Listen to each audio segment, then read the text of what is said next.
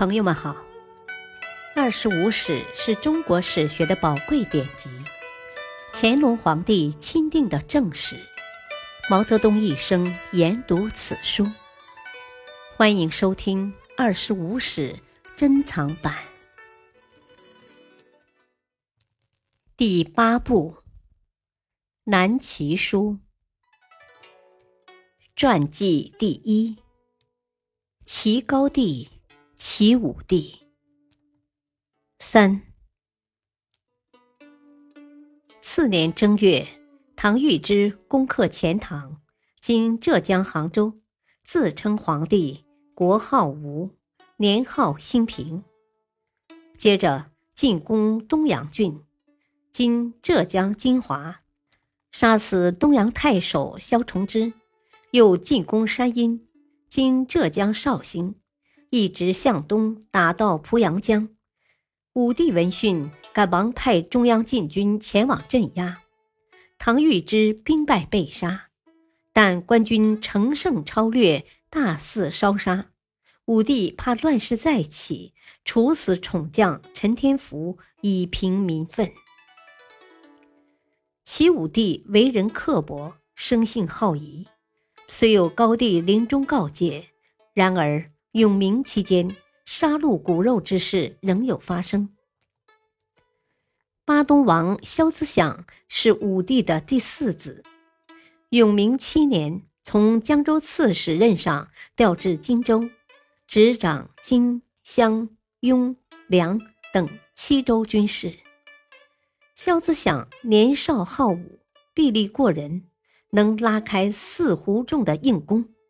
每每以西楚霸王项羽自比，他自选六十名身强力壮之人，身披甲胄作为随从，耀武扬威。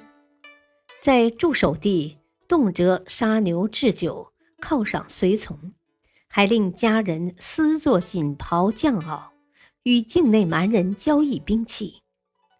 这些情况，作为长史刘演暗中上表告发。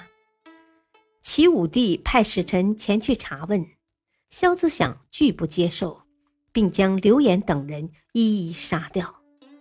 使臣深恐发生不测，不敢久留，回到京城，将情况详细上报。齐武帝听后大动肝火，当即派兵前去讨伐。其实萧子响并无意造反，只是仗势自己是皇子，喜欢作威作福。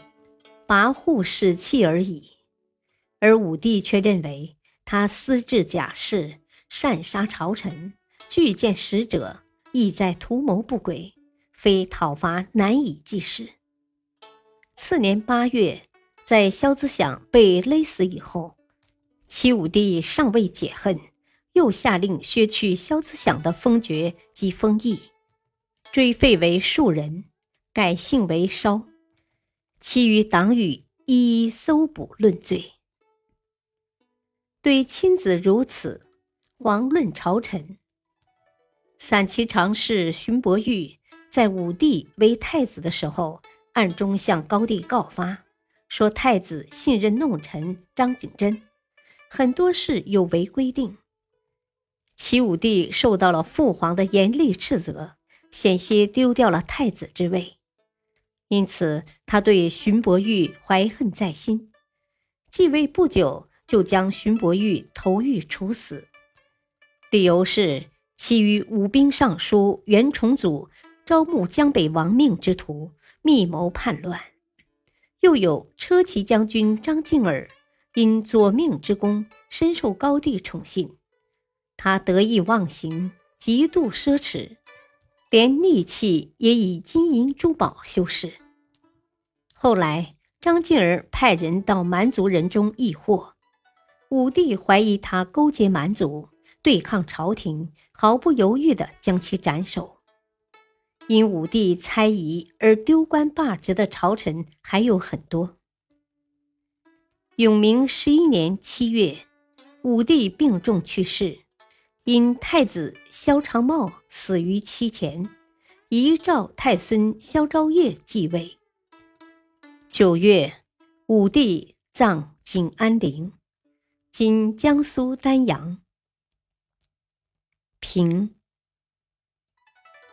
刘裕夺晋，萧承道夺宋，手法大致相同，这便是先立大功，继承势力，足以威胁朝野，铲除异己，然后由心腹逼主禅位，建立新朝。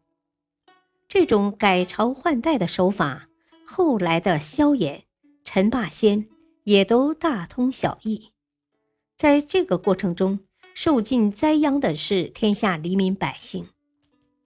幸好萧道成即位后，躬行节俭，自期使我治天下十年，当使黄金与土同价，方使百姓少受些苦难。